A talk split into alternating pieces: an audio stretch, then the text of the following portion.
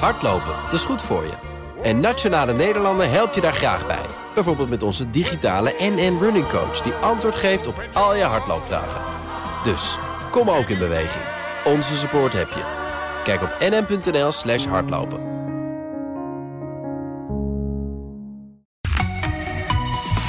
BNR Nieuwsradio. Boekenstein en de Wijk. Hugo Rijksma. Europa versus corona. Frankrijk is streng. Zweden relaxed. Duitsland grondig. They need 253. Nederland zuinig. In Italië gaat het fout. How much points do they get from the public? Polen sluit de grenzen. Hongarije beperkt de rechtsstaat. In de strijd tegen het coronavirus doet ieder land waar het goed in is. 93 points, that means that Welkom bij Boekenstein en de Wijk op zoek naar de nieuwe wereldorde. Vanuit Nederland, België en Frankrijk. Want als je op afstand moet werken, kan je dat maar beter meteen goed doen. Uw Nederlandse afgevaardigde is Arend-Jan Boekenstein. En vanuit Frankrijk, Rob de Wijk. In Brussel zit onze gast Karel Lano, directeur van de denktank Center for European Policy Studies. Welkom. Zit u daar net zoals wij via twintig verschillende apps te vergaderen de hele dag? Eh, ja, de hele dag aan eh, conference calls en allerlei andere soorten calls, Zoom of uh, WebConnect en, en dergelijke meer. Ja, het is wat aanpassen, maar ik zou zeggen, we zijn snel aangepast. Na twee weken zijn we het gewoon. Nou, dat bindt ons, denk ik. Heel Europa zit uh, te zwoegen met allerlei videoverbindingen. Uh, wat ons scheidt, dat uh, leek nogal wat de afgelopen weken. Hè? Verschillende lockdown-gradaties en irritaties daarover. grenzen die gesloten werden, geruzie over geld. Corona treft niet een heel verenigd Europa. Nee, absoluut niet. En het is vrij, ja, ik zou zeggen voor veel mensen, zij die niet van nabij Europees beleid volgen, voor hen is het in feite een falen van Europa. Europa heeft in een heel verspreide slagorde gereageerd op deze toestand. En ik denk zelfs toen het begon in Italië, dachten veel mensen in Noord-Europa nog: ja, het zal ons niet treffen of het is iets typisch voor Italië. Terwijl in feite nauwelijks geweten was dat het een regio was in Italië waar ook de gezondheidszorg zeer goed was, kwalitatief zeer hoog stond, ook op niveau van specifiek alles wat te maken had met pneumologie, dus met ademhaling, met de longen en zo. Hm. Um, maar dan is het heel snel verspreid. En in feite zijn we allemaal in een zekere mate verantwoordelijk voor een, een denial, dus een volledig ontkennen dat er een groot probleem was. Gezondheidszorg is geen uh, communautaire taak. Hè? Dus het is een beetje flauw om te zeggen van, uh, nou, Europa stelt op niks voor, ze doen helemaal niks. Dat is gewoon echt iets wat op de natiestaatniveau plaatsvindt. En daar zit ook veel meer geld om het te doen. Hè. Dus je kan het Europa niet kwalijk nemen. Dat is het ene niveau. Het andere niveau is ja, de metafoor van die grote containerbak die werd geplaatst uh, op een weggetje tussen Nederland en België.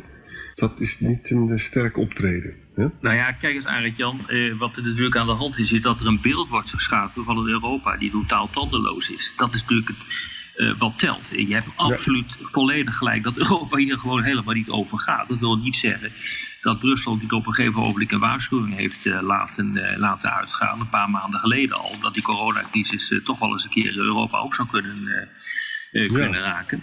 Maar het beeld wat nu geschapen wordt van Europa met zijn open grenzen, volgens mij hebben nu twaalf landen de grenzen gesloten. Uh, dat beeld is natuurlijk uh, niet goed. Dat is dus ook niet onderling uh, gecoördineerd.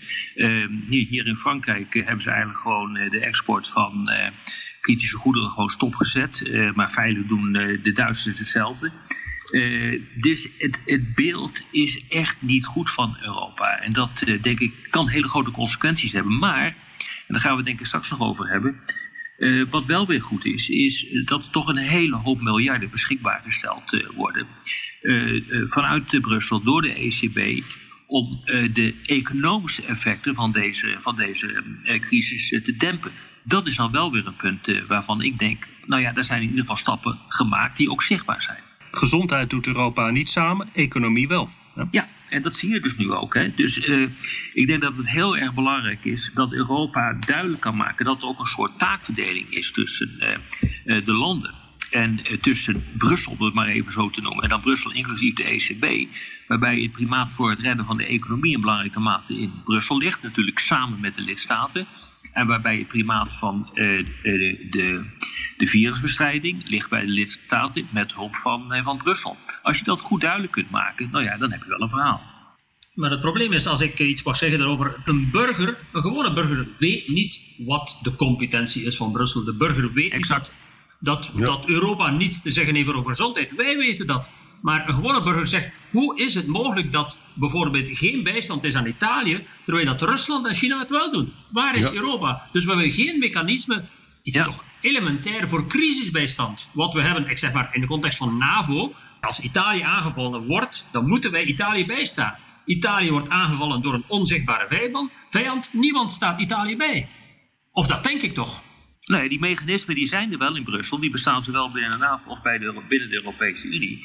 Alleen die worden kennelijk op een of andere manier niet gebruikt. En dat is redelijk verklaarbaar, omdat alle landen inmiddels in hetzelfde schuitje zitten. Even nog over die eh, container op de, op de grens, meneer Lano. Uh, daar in België werd er volgens mij wel met enige irritatie gekeken naar hoe de crisis hier in Nederland werd aangepakt. Ja, er is een uh, ja, interessante discussie geweest dat uh, zowat ik zou zeggen, zoals uh, tussen Europa en Groot-Brittannië. Groot-Brittannië die in feite dacht, ja, er is een herd immunity. Uh, Nederland was in feite daar zo wat in Europa de verpersoonlijking van, terwijl dat er in België op een heel andere manier werd gereageerd. En het is wel bekend dat uh, toen België de lockdown invoerde, ik denk bijna 14 dagen geleden, dan ging iedereen naar Sluis in Zeeuws-Vlaanderen om op een café en een café een, uh, ja, ja. Een, pils te drinken, terwijl het in België niet meer toegelaten was. Ja, en daarvan natuurlijk die maatregelen dan, hoe is het toch mogelijk? Iedereen weet, laten we zeggen, dat uh, met de skivakanties heel van die virussen verspreid zijn. Dus hoe is het toch mogelijk dat Nederland niet inziet dat dergelijke, ja, allerlei vormen van sociale bijeenkomsten slecht zijn. En dat Nederland die laten we zeggen, die reactie niet heeft, terwijl België die wel heeft. Wordt nee, Nederland dat... verantwoordelijk gehouden voor het uh, naar, sluis gaan, uh, naar de kroeg in sluis gaan van België? Ja, omdat er in Nederland geen, op dat moment toen nog geen uh, lockdown was. Ja. Terwijl er in België op dat moment wel erin was. Maar het toont ook, niet alleen van Nederland, maar ook bij, ik zeg maar, bij Belgen of bij Vlamingen, welke mentaliteit er heerst. En dat is in feite, ik denk, voor Europeanen in het algemeen heel sterk te betreuren een gebrek aan burgerzin hoe we moeten, laten we zeggen, deze crisis beantwoorden. En, nou ja, iedereen denkt, ja, het zal maar bij, met, mij niet gebeuren. Het gebeurt misschien met ja, de ouderen en zo. In Italië ja. uh, treft het vooral de 70 of de 80 jaar plus. Dus ik kijk er niet naar om. Terwijl iedereen nee, nu heel goed weet dat, dat de crisis dat vooral voor Frankrijk, vrees ik hoor. Als je dus gewoon kijkt hoe dat hier geregeld is, dan is er geen ontkomen meer aan hoor. Uh, de regels zijn hier zo ongelooflijk strikt en je moet er echt uh, je aan houden. Want anders krijg je een bekeuring van de politie die uh, aan het patrouilleren is.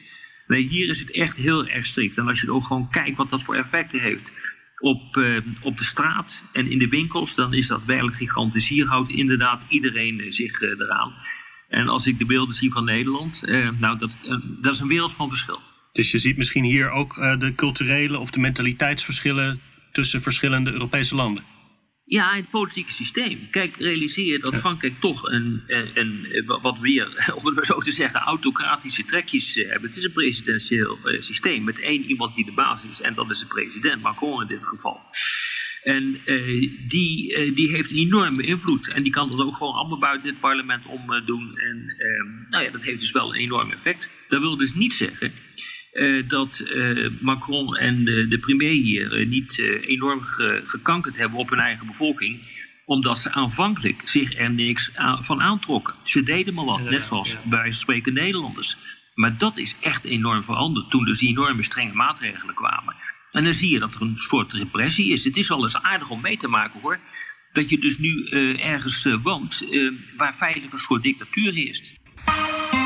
BNR Nieuwsradio. Boekenstein en de Wijk. Op zoek naar de nieuwe wereldorde. Dit is Boekenstein en de Wijk. En dat programma is natuurlijk niet zonder Arend-Jan Boekenstein en Rob de Wijk. Mijn naam is Hugo Reitsma en onze gast Karel Lano van het Center for European Policy Studies in Brussel zit met drie Hollanders aan de lijn. Dus we moeten het nu toch echt eens even over geld hebben. Um, gisteravond zaten de, de regeringsleiders uh, ook natuurlijk aan de videoverbinding te praten over uh, geld. Specifiek over eurobonds. Maar ik meen dat Nederland dat er zuinig uit heeft gehouden. Arjan, jij bent van de, van de VVD, dus jij bent zeer tegen schuld en andere dingen delen, toch? Ehm, kan jij uitleggen waarom dit zo belangrijk is? Nou kijk, er is, er is natuurlijk een hele is al jarenlange discussie binnen Europa... of je nou wel of niet eurobonds zou moeten doen. En Nederland, Duitsland en Finland en Oostenrijk zijn daar geloof ik fel tegen. Hè? We hebben professor Jacobs 10 mei 2019 in de uitzending gehad, een keer. En die heeft ontzettend helder uitgelegd uh, waarom die eurobonds niet zo goed uh, idee vindt. En dat kwam eigenlijk hierop neer dat hij uh, bang is dat als je een eurobonds doet, dan krijg je dus ook een gemeenschappelijke rente. Hè? En dan verlies je dus het instrument om begrotingsdiscipline op te leggen. Want dan heb je dus niet meer een rente die stijgt in Italië. Hè? en eigenlijk is Bas Jacobs is, is hartstikke voor de Europese Unie. Hè? En hij is ook voor de, uh, voor de euro. Maar hij zegt, je kunt de euro kun je duurzaam maken als je een bankenunie hebt. Dat hebben we nu onvoldoende. Hè? En je moet de ECB als lender of last resort hebben. Maar je moet ook een instrument hebben om landen begrotingsdiscipline op te leggen. Nou, het probleem van de eurobonds is dat je daar die conditionaliteit valt dan dus weg. Ik zeg er wel gelijk bij, wij zitten nu in zulke grote problemen in de wereld en in Europa, ja. dat ik me dus heel goed kan voorstellen dat dat nu toch gaat gebeuren. En dat zou van historisch belang zijn hoor, want dat betekent dus dat Duitsland en Nederland uh, door de pomp gaan. Uh, en dat betekent ook uh, grote politieke problemen natuurlijk in Nederland. En, maar dat betekent voor Europa dat het veel meer één gaat worden. Ja. Maar, dan, maar dan moeten we wel conditionaliteit elders gaan zoeken om die begrotingsdiscipline vast te houden, ja. straks weer. Meneer Lano, u bent begreep ik wel voorstander van die, van die eurobonds. Waarom zou dat wat u betreft wel een goed idee zijn? Oh, ik zou dat een fantastische stap vooruit vinden. Never waste a crisis. Uh, dat zou een fantastische positieve uitkomst zijn van uh, deze heel moeilijke situatie waarin we zijn vandaag. Maar ik denk dat het een enorme stap vooruit zou zijn, omdat het voor wat door Nederland, Duitsland, Oostenrijk, Finland veel te veel gedacht wordt, is dat zij de kost daarvan zullen dragen. Wat veel te weinig gezien wordt, is dat een gemeenschappelijke schuld zo'n voordelen heeft. Ook voor landen met een lagere rente vandaag. Men kijkt altijd naar de primaire markt, naar de rente in toen, wanneer de schuld wordt uitgegeven. Ja. Men kijkt veel te weinig naar de secundaire markt, waar die rente, die, die, die schuld dagelijks verhandeld wordt. Vandaag hebben we een markt die enorm gefragmenteerd is, met allemaal verschillende overheidsobligatiemarktjes in Europa, om het zo te zeggen. Zelfs de Duitse markt, die wordt gezien als de grootste, is in feite klein internationale standaarden. Wat als effect heeft dat wij dus een markt hebben, zoals voor, ik denk maar aandelen, waar de spreads groot zijn, omdat er dus een verschil is tussen vraag en aanbod van dergelijke dat obligaties. Dat is de spread, hè? Ja. Inderdaad. Als men dat allemaal in één markt heeft, heeft men natuurlijk één rentecurve, zoals daar juist gezegd werd, maar heeft men ook veel meer, laten we zeggen, veel minder spread, maar ook veel meer kracht internationaal om te zeggen, kijk aan investeerders, jullie kunnen in onze munt of in onze obligaties investeren. Dat is een beetje het voordeel wat, wat de dollar heeft, krijg je dan met de euro. En als we bijvoorbeeld de laatste dagen enkel en alleen gezien hebben welke vragen geweest is naar dollar, omdat het bijna de enige stabiele munt is in de wereld, ja. misschien te zijn van de Zwitserse frank of zo, dan zien we welke, welke voordeel het is voor de dollar en voor Amerika. Kan zich voortdurend financieren. Neem maar bijvoorbeeld China, die enorm veel overheidspapier koopt van de Verenigde Staten, op de internationale markt. Europa, omdat het zo'n gefragmenteerde markt heeft, kan dat niet of veel, veel minder. En als het één obligatie zou hebben, zal dat een enorme stap vooruit zijn. Ook om te zeggen, kijk, we hebben een euro waarin dat uitgegeven wordt, waarin ook bijvoorbeeld voor grote bedrijven veel gemakkelijker kan gefinancierd worden in die munt. Oké, okay. en, en hoe zit het met die disciplinerende werking die Arjan noemt? Want je zag bijvoorbeeld bij de vorige crisis dat noordelijke landen kunnen wel tegen het zuiden zeggen van nou goed, uh, hier is een noodfonds, maar dan willen we dat jullie hervormen. Dat gebeurt dan niet. Dat gebeurt pas als de rentes oplopen. Die disciplinerende werking mis je dan. Maar dan moeten ze denken aan andere, andere systemen die al, laten we zeggen, ingevoerd zijn in het wat ze noemen het six-pack en het two-pack. Laten we zeggen, wat ingevoerd is na de vorige crisis. Ja. Om in feite te maken dat discipline, dat er een vorm van conditionaliteit kan zijn naar die andere landen. Bijvoorbeeld, er zijn heel veel middelen die via de EU worden uh, van verschillende landen van de EU-budget naar landen worden gegeven. Ik denk maar regionale samenwerking. Dan kan men zeggen, ja, gezien jullie dat niet doen, dan houden wij die middelen voor regionale samenwerking terug. Maar er zijn zoveel andere middelen die, die mogelijk zijn op Europees vlak om te zeggen, als jullie dit niet respecteren, dan doen wij dat. Uh, maar daar denk ik wel dat een akkoord over komt. Maar Karel, hoe verhoudt deze discussie zich eigenlijk tot, eh, de, tot wat de ECB op dit ogenblik aan het doen is? Uh, recent heeft, uh, is 750 miljard euro beschikbaar gesteld. Hoe, hoe verhoudt zich nou met die hele discussie over die euro-obligaties? Uiteindelijk het goede zou zijn van een euro-obligatie is dat de, wat de ECB voor bepaalde mensen aan het doen is vandaag, is veel te veel als een, wat ze noemen een budgettaire actor of een fiscale actor in plaats van een monetair beleidsactor. Dus de ECB probeert nu die spreads die er aan het komen zijn, bijvoorbeeld met Italië, tegen te houden door massaal Italiaanse overheidsobligaties over te kopen. Bepaalde mensen in Duitsland, maar ook in Nederland, ook in Vlaanderen bijvoorbeeld, zijn daartegen. Dat, je zegt dat is geen taak van de ECB. Als men nu mhm. meer gezamenlijke uitgifte heeft van obligaties, heeft men dat probleem niet meer. En moet de ECB niet massaal, laten we zeggen wat ze noemen quantitative easing, of dus massaal obligaties opkopen op internationale markten? Je, je zou kunnen zeggen, de bestaande schuld doe je niet met eurobonds, maar de nieuwe enorme financiële inspanning die je vanwege dat corona moet doen, kan wel via eurobonds. En dat zou me niet verbazen als uiteindelijk dat eruit komt. Hè. Merkel heeft ook al een beetje laten doorwaaien dat ze er minder geharnast in zit als uh, Rutte. En dat brengt ons bij het punt van als uh, Rutte dit gaat verliezen, hebben we dit dan wel erg slim aangepakt. Want we zijn volgens mij lid van een uh, verliezende coalitie. Ja. Het zou mij niet verbazen, Jan, als Rutte dit gaat verliezen. Ze hebben nu ook een toetredings onderhandelingen die nu gaan starten met uh, Albanië en Noord-Macedonië hebben ze, hebben ze uh, verloren. Omdat ze ja. feitelijk totaal alleen ja. kwamen te staan in de Europese Unie. Dat zal bijvoorbeeld hier ook uh, kunnen gebeuren. En waar het iedere keer om draait, is dat gek genoeg Nederland heel erg sterk aan zichzelf denkt. toch een zekere mate van egoïsme aan de dag legt.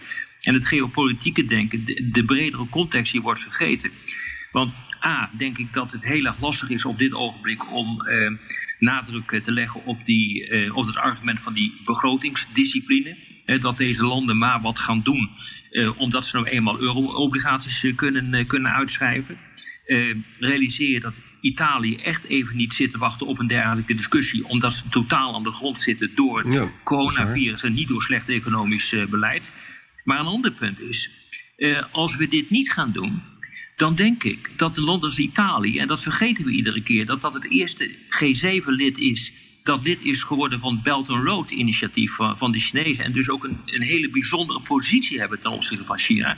Dat China zegt van, wij gaan Italië helpen. Moet je eens kijken wat er dan gebeurt. Dan klapt de hele boel compleet in elkaar. Ik heb altijd al gezegd, vaak in dit programma, van jongens, Belt and Road, het initiatief van, eh, van China met de enorme investeringen die worden gedaan in landen, dat is op zich bedreigend voor de Europese Unie. Als China dit nu aanpakt, deze crisis, om Italië echt te gaan steunen, ook met geld, moet je eens kijken wat er gaat gebeuren met de Europese Unie. Dan klapt hij waarschijnlijk helemaal in, eh, in tweeën. Dat, geldt ook voor de... niet verstandig. Ja, dat geldt ook voor de euro. Hè. Stel je voor dat ze, hier, dat ze hier niet uitkomen, dan is het gewoon denkbaar ook dat de euro knalt. Hè. Maar het is ja. eigenlijk heel simpel. De, Italië is de derde economie in Europa. Het is een groot en belangrijk land, waarin het noorden ook uh, een grote uh, industrie is en, en grote creativiteit bestaat. Hè. Uh, als de euro klapt, dan is de, is, de, is de geldkant van de gemeenschappelijke markt is kapot. Dan is eigenlijk de gemeenschappelijke markt ook kapot. Hè. En dat, is, dat zijn belangrijke dingen. Als je nou, laat ik een hele rare vergelijking maken. Toen uh, Keynes schreef in 1919 van ja, je kunt wel Duitsland enorme herstelbetalingen opleggen. Hè? Maar dan, uh, dat gaat niet werken, want we hebben een, een, een, een handelssysteem met elkaar waarbij iedereen gewoon koopkracht moet hebben. Dit geldt voor Italië dus ook. Hè? Als, als Italië eruit knalt, dan gaat onze export naar Italië valt weg. Italië is eigenlijk gewoon te groot om te laten. Dus we moeten toch een Europese oplossing daarvoor bedenken. En, en de zaak is natuurlijk nu veel instabieler geworden. Dus als ik het een beetje goed begrijp, dan hebben we het risico nu dat we te zuinig zijn. Dan klapt de euro misschien. En als we niet zuinig genoeg zijn, uh, dan zijn we straks met z'n allen de trotse eigenaar van de Italiaanse staatsschuld. Nou, je kan het dus, de bestaande schuld kan, kan je loskoppelen. Dus die mogen de eurobonds niet in. Maar de grote hmm. financiële inspanning die Italië zich nu moet getroosten, omdat zij als het ergste zijn geraakt, hè, die kan wel met eurobonds. Dat zou een stap kunnen zijn die je zou kunnen bedenken. En, en de heer Lano zegt ook terecht van, kijk, uh, conditionaliteit is belangrijk, maar dat kan ook via andere instrumenten. En, en dan nog een ander punt wat die nou ook maakte. Van ja, luister, nu hebben we een systeem dat de ECB die koopt als een gek al die Italiaanse overheidsobligaties op. Dat is ook een heel raar systeem. Hè? Dus dan zijn eurobonds helemaal niet zo, niet zo gek eh, idee. Als dit dan straks eh, eh, toch gaat gebeuren, krijg je dan na corona een heel ander en meer verenigd Europa? Hebben jullie daar een, een voorstelling bij? Nou, die Nou, eurobonds... korte dat, termijn niet. Ja, op korte termijn is het een puinhoop. Ik bedoel, daar hebben we het al eerder over gehad. Maar op lange termijn zou dat zeker kunnen gaan gebeuren. Eh, realiseer je dus dat instituties zijn ontzettend taai. Het is niet mogelijk om een institutie zomaar omver te blazen. Sommige mensen Ja. denken dat dat kan. Maar dat hebben we natuurlijk ook met de NAVO gezien eh, na het einde van de Koude Oorlog. Toen zei iedereen van ja, wat dient die organisatie nou eigenlijk voor? Nou, hij bestaat nog steeds. En dat geldt ook voor de Europese Unie. Die, die blaas je niet makkelijk om, omver. En processen van integratie, dat, die, daar, daar zit een zekere mate van autonomie ook in. Ja. Nou, dat is waarschijnlijk wat je hier nu ook gaat zien. Het zou me echt niet verbazen als die euro-obligaties er gewoon gaan komen. Nee, ook niet. Ik denk dat bijna niet anders kan, zoals eh, iemand anders zei. Wij zijn zo afhankelijk van elkaar. Als we een interne markt hebben voor personen, voor goederen, voor diensten, voor kapitaal, dan we kunnen dat niet afbreken en terugdraaien. Dan moeten we ook, laten we zeggen, meer weten van elkaar wat onze verschillende capaciteiten zijn. Maar het kan ook een kwestie van efficiëntie zijn. Als er, ik denk maar in België en Hasselt geïnvesteerd wordt in de vorm van een, van een scan voor de longen, waarom moet er dan in Maastricht of in Eindhoven nog zo'n machine zijn? Of vice versa als, laten we zeggen, zo'n machine veel efficiënter kan gebruikt worden als ze heel duur is en op één plaats aanwezig is. Dus er moet veel meer samenwerking komen tussen medische systemen van de lidstaten, denk ik. Voor de radio moeten we afsluiten, maar op de podcast gaan we door met luisteraarsvragen. Luistert u op de radio, dan verwijs ik naar Apple Podcasts, Spotify of bnr.nl. Ook vragen stellen of reageren kan op Twitter, BNR De Wereld. En wij hadden deze week vooral heel veel vragen van ene Harry Canary. Eh, om te beginnen, zijn jullie het erover eens dat dit de zwaarste test wordt voor de EU en dat het een dubbeltje op zijn kant is, of er volgt nog een poging tot integratie, of Europa valt uiteen? Nou, ik denk dat het wel waar is. Dat Karel is, net heeft gezegd. Er is best een goede mogelijkheid eh, dat het doorgaat. Maar als wij eh, door blijven gaan met die fragmentatie, dan zul je ook zien eh, dat eh, de- het beeld onder de mensen begint te ontstaan dat die eh, eh, Europese Unie nergens goed voor is. Ja, en dat, dat leidt tot de afbraak van het, eh, van het systeem. Ook al kan Brussel er helemaal niks aan doen, omdat die gezondheidszorg nou eenmaal gewoon een nationale verantwoordelijkheid is. Hè. Wat je dus iedere keer ziet, is dat eh, Brussel wordt afgerekend ook op zaken waar ze niet over gaan. Inderdaad, ja, dus, ja. eh, en dat is echt een groot probleem, eh, eh, denk ik. Maar eh, via, eh, via het geld zou het best kunnen zijn dat we nu een aantal enorme stappen voorwaarts eh, gaan maken. Maar dat betekent dus wel dat, dat politici nu eindelijk eens een keer moeten gaan uitleggen wat nou de competentie van Brussel is. En wat de competentie is van nationale landen. En niet, als het dan ook nog een keer nationaal verkeerd gaat, uit gaan leggen dat Brussel de schuld heeft. Want dat doen ze namelijk continu. Inderdaad. En als Europa er niet uitkomt, dan zal China klaarstaan in Ja. Italië. Van nou, wij willen graag leningen Ja. verstrekken hoor. Ja, maar dat moet nog even duidelijk worden gemaakt aan, hele, eh, aan Nederlandse politici. Want die hebben daar Ja. eigenlijk geen soe van. Ja, maar eerst zullen de Chinezen onze bedrijven allemaal opkopen, de beursgenoteerde Ja. bedrijven. En dan eh, ja, aan de huidige zeer lage, of ja, aan de, de lage kost, dan eh, controleert China de hele industriële sector van Europa. Ik Oh denk ja, de, de, auto- de autobedrijven bijvoorbeeld. En dan Ja. nadien ja, ja, kunnen ze de rest doen. Ze hebben er nu al geprobeerd om, eh, eh, om farmaceutische bedrijven te kopen. Om eh, als eerste een uh, virusremmer te kunnen maken. Eh, Maurice wijst overigens nog op een tweet van een EU-ambtenaar over dat beeld van eh, dat China zo goed helpt. Zegt nou, Duitsland en Frankrijk hebben Italië inmiddels meer mondmaskers gedoneerd. Klopt. Verschillende landen nemen patiënten van elkaar over. Dus Ja. het is ook niet zo alsof er niks Nee, gebeurt. het is echt flauwekul, maar het, het zijn beelden, eh, Hugo, die het, eh, die het hem doen. Realiseer je dat toen die crisis in Wuhan uitbrak, dat er uit de hele wereld ook gewoon hulp is ge- gekomen naar, naar, Ja. naar Wuhan. Eh, alleen, wij, wij vinden dat normaal in het Westen om dat te, te doen. Daar maken we ons niet druk om. Daar hebben we gewoon een eh, mechanisme voor en dan wordt er Ja. vliegtuig eh, geladen. En dan en hoor je niemand er meer over. Maar in, in China gaat dat gepaard met een propaganda-offensief. En veel mensen zijn daar gewoon gevoelig voor. Maarten van Wely vraagt: Rusland en China lijken heel nobel naar Italië, maar Neurolanden, dus de noordelijke landen, hebben al veel betaald en gaan straks weer fors betalen. Is niet de enige oplossing de euro te verzwakken en te betalen middels inflatie? Nou, laten we niet open. Nee. En deze meneer vergeet ook dat we de gemeenschappelijke markt, daar hebben, heeft Nederland en Duitsland hebben er enorme baat bij gehad. Hè?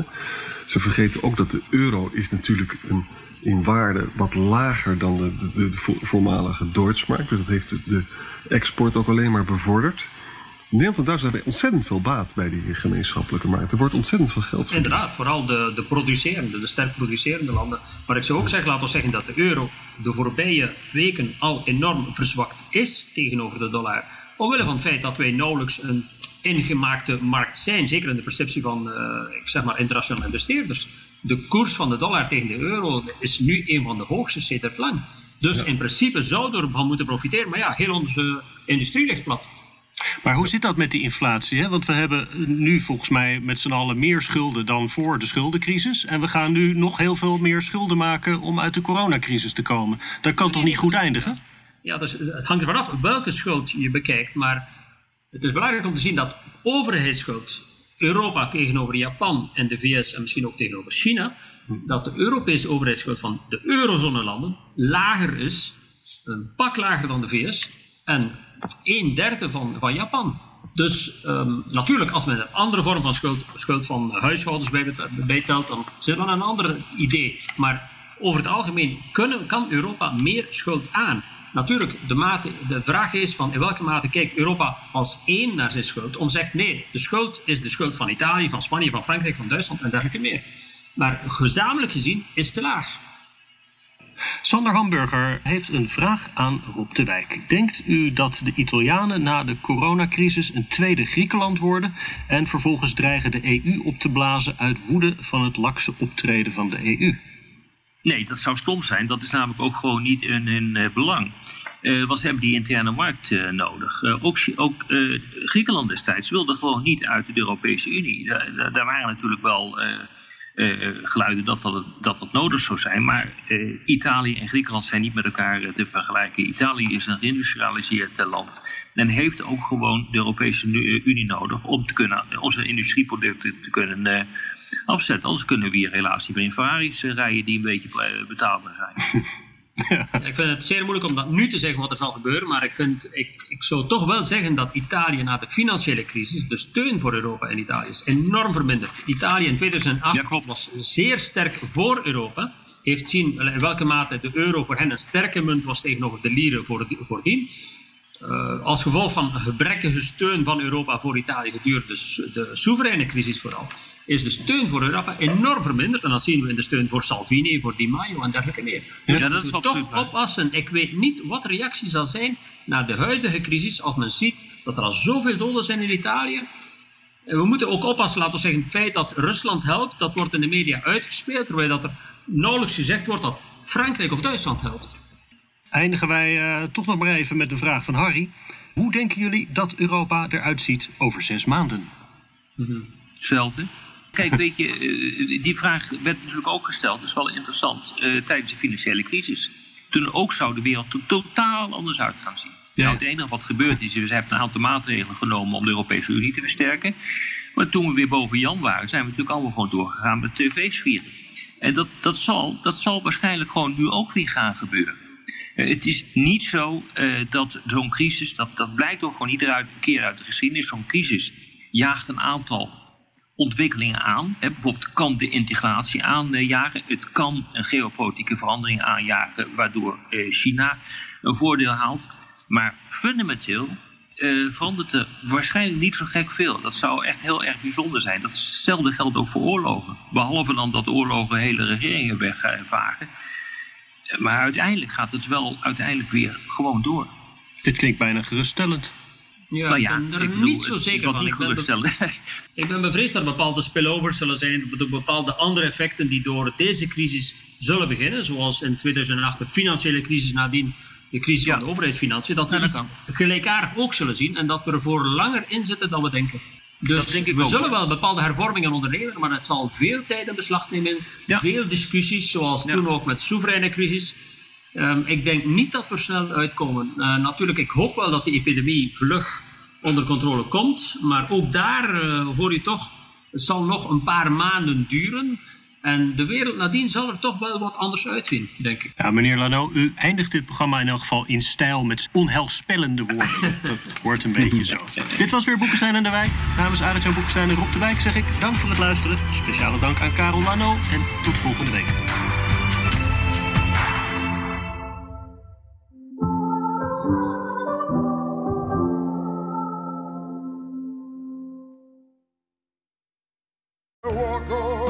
Hardlopen, dat is goed voor je. En Nationale Nederlanden helpt je daar graag bij. Bijvoorbeeld met onze digitale NN Running Coach... die antwoord geeft op al je hardloopvragen. Dus, kom ook in beweging. Onze support heb je. Kijk op nn.nl slash hardlopen.